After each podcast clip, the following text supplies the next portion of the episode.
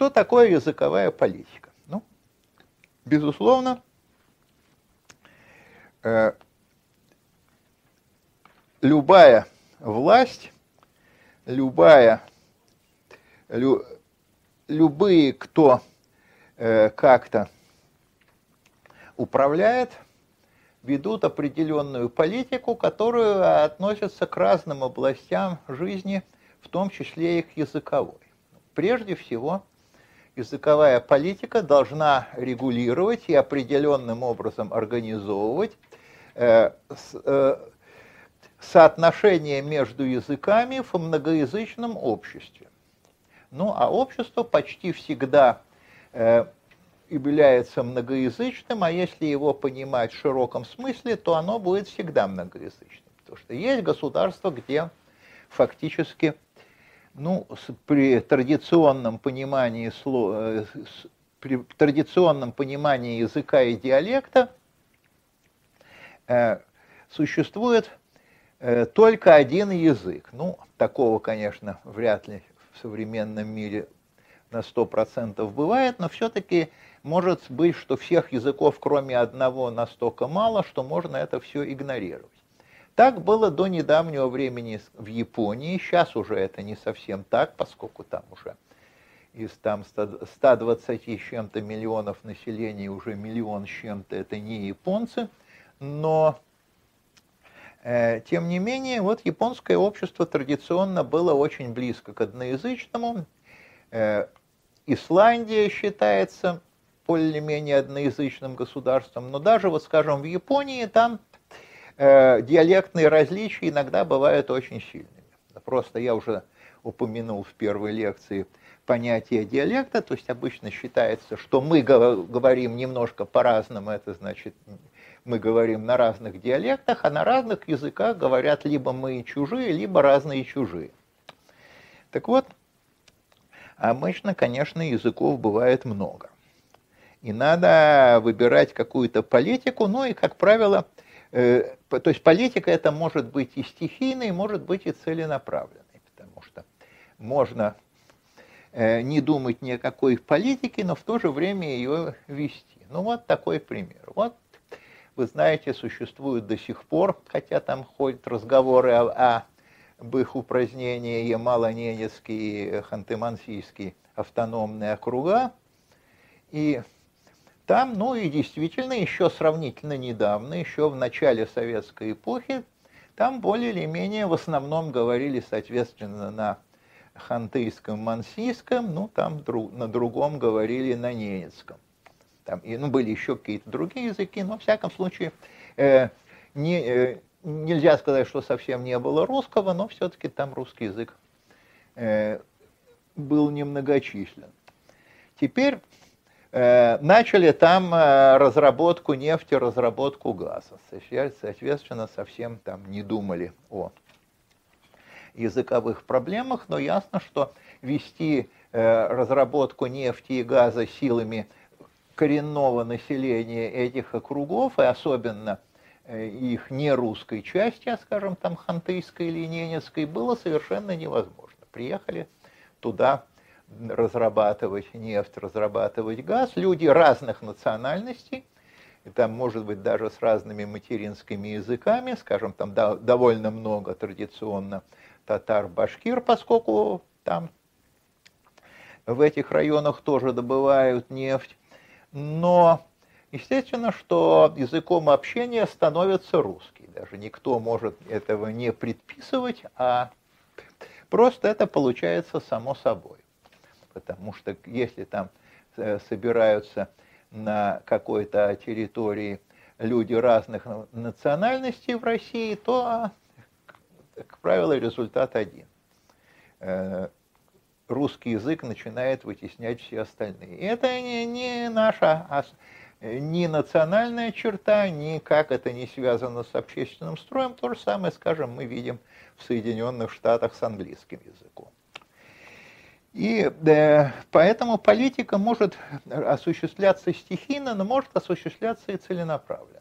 Потому что, конечно, скажем, политика в России до революции всегда была основана на распространении и привилегиях для русского языка. Но только где-то до эпохи Александра II она э, проходила стихийно, начиная с Александра II, особенно после польского восстания, которое очень власть напугала, началась политика обрусения уже достаточно сознательная, когда разные языки, там и польский, и украинский, и э, языки Прибалтики, эти языки как-то там в той или иной степени подавлялись.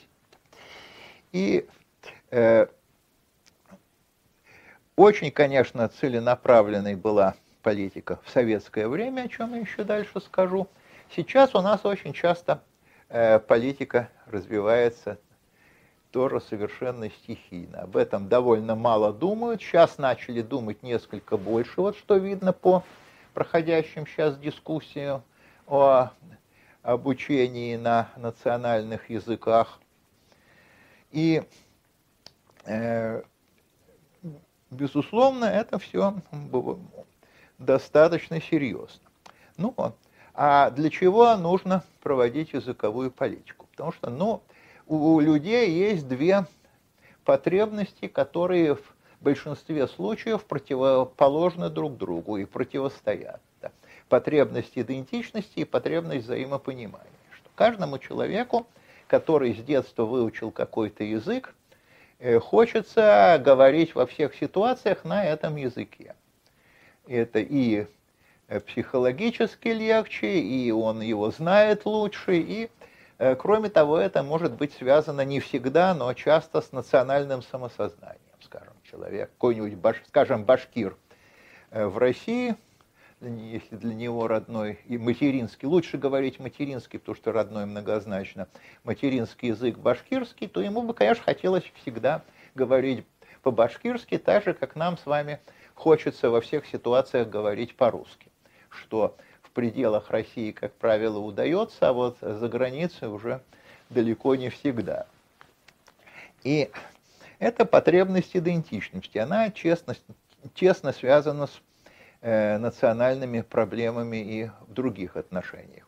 Но вторая потребность взаимопонимания, что если встретились два человека, то им надо как-то общаться друг с другом. Ну, могут быть разные стратегии, ну, конечно, хорошая стратегия, но технически не всегда возможно это общение через переводчика. И, э, конечно, хорошо, если языки настолько близки, что можно говорить на своем языке и как-то понимать собеседника, но это тем более далеко не всегда возможно. Может стихийно, как правило, выработаться какой-то особый язык, который называют пиджином, скажем, в торговле – вот уже сейчас обращает внимание, скажем, на российско-финской границе в магазинах уже какие-нибудь там э, появляются торговые пиджины. И, скажем, в 1946 году на э, рынке в Кенигсберге, тогда переименованном в Калининград, можно было, э, скажем, услышать «Эй, курносая, вифиль костит твое барахло». Такого рода пиджины, они стихийно возникают, и тогда даже из них э, потом э, появляются вполне нормальные языки, как это мы видим в Гаити, в Папуа-Новой Гвинее, где там свои языки как-то скрестились там с английским или с французским или с португальским, и образовался настоящий язык, который называется креольским, но это тоже, конечно, происходит не всегда. Чаще все-таки надо говорить на каком-то одном языке. Иногда это бывает язык ничей. Это, конечно, лучше всего, но в современных условиях такое бывает э, редко. Потому что какой язык можно назвать ничьим? Можно, например, назвать латынь, можно назвать на эсперанто. Но все-таки эти языки, на этих языках иногда говорят и пишут, но все-таки они э, охватывают меньшинство людей. А так всегда одно из двух. Или это один из родных, из материнских языков собеседников, или это какой-то третий язык более престижный, скажем. Когда русский говорит с татарином, то все-таки, как правило, общение идет на русском языке и значительно реже на татарском. Когда там в Соединенных Штатах Америки, э, скажем, э, испаноязычный э, гражданин США общается там, скажем, с носителем английского языка, то тоже скорее они будут говорить по-английски. Ну и, наконец, и может быть, что это язык какой-то третий, скажем, ну как у нас будут говорить в нашей стране татарин с удмуртом? Наверное, все-таки, или как до сих пор говорят э, латыши с эстонцами. Все-таки английский язык, как правило, знают недостаточно, говорят по-русски, поскольку латыши не знают эстонского, эстонцы не знают латышского.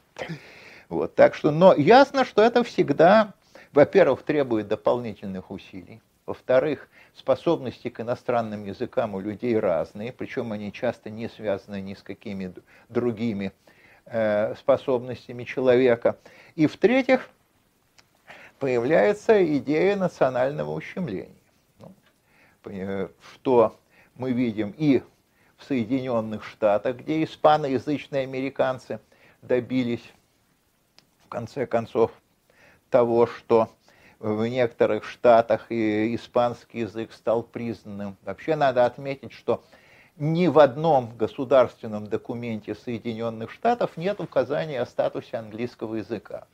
Настолько сама жизнь заставляет говорить по-английски, ну, не всех, правда, скажем, у испаноязычных американцев часто считается, что английский язык это мужской, а испанский женский, потому что если испанка говорит по-английски, то значит у нее есть какие-то интересы вне дома, вне семьи. Тогда как мужчины, конечно, все двуязычны.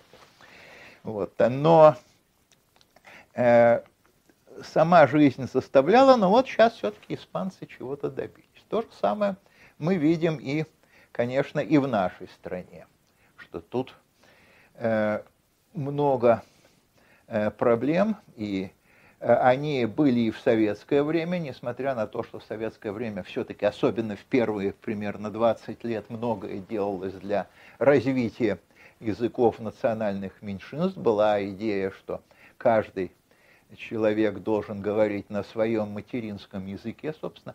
Это был первый в истории случай, когда в основу языковой политики была Э, положена именно потребность идентичности, от чего, однако, как выяснилось, страдала проблема, потребность взаимопонимания. Потом постепенно языковая политика в СССР со второй половины 30-х годов стала меняться в сторону распространения русского языка, и положение с национальными языками ухудшилось, но тем не менее все-таки хотя бы то, что были старые лозунги, это сказывалось. Но потом в годы перестройки вы, вышли на первый план, конечно, э, идеи о том, что вот для многих народов потребность идентичности была нарушена. Ну а сейчас в России последнее, что я уже могу сказать, это что довольно долго на языковые проблемы. На, на уровне всей России, там в некоторых национальных регионах могло быть иначе, но на уровне всей России мало обращали внимание на языковые проблемы, а сейчас э, вот э, после того, как в 90-е годы была попытка, которая в целом оказалась не очень удачной, развивать функции малых языков, а потом э, все захлестнул Э, русский язык, причем чаще всего даже не через какую-то сознательную политику, а просто стихийно. А сейчас вот э, есть э, попытки как-то ко всему этому подойти уже на основе четкой политики, и очень сейчас сильна тенденция очень резко изменить, у, уменьшить, скажем, школьное преподавание всех языков, кроме русского, и что, конечно, э, очень э, сильно бьет по потребности идентичности для многих народов России. Ну и потом просто гибель языка, которых все-таки у нас в советское время исчезло очень мало. Кстати, в Соединенных Штатах за это время индейских языков исчезло больше, а Сейчас у нас очень многие языки, э, именно вот из-за такой полустихийной, полу иногда и сознательной политики русификации, они постепенно теряются. Но, конечно, тут проблемы больше, как, например, для русского населения национальных районов России внушить какое-то уважение и почтение к языкам э, отличающимся от русского. Конечно, не к иностранным языкам, а вот именно языкам своих соседей. Что это проблема, которая, она не только у нас, но в Европе она решается несколько лучше, а в таких странах, как США, Япония и сейчас и Россия уже в постсоветское время, там тут действительно угроза для малых языков. Но и надо здесь что-то делать.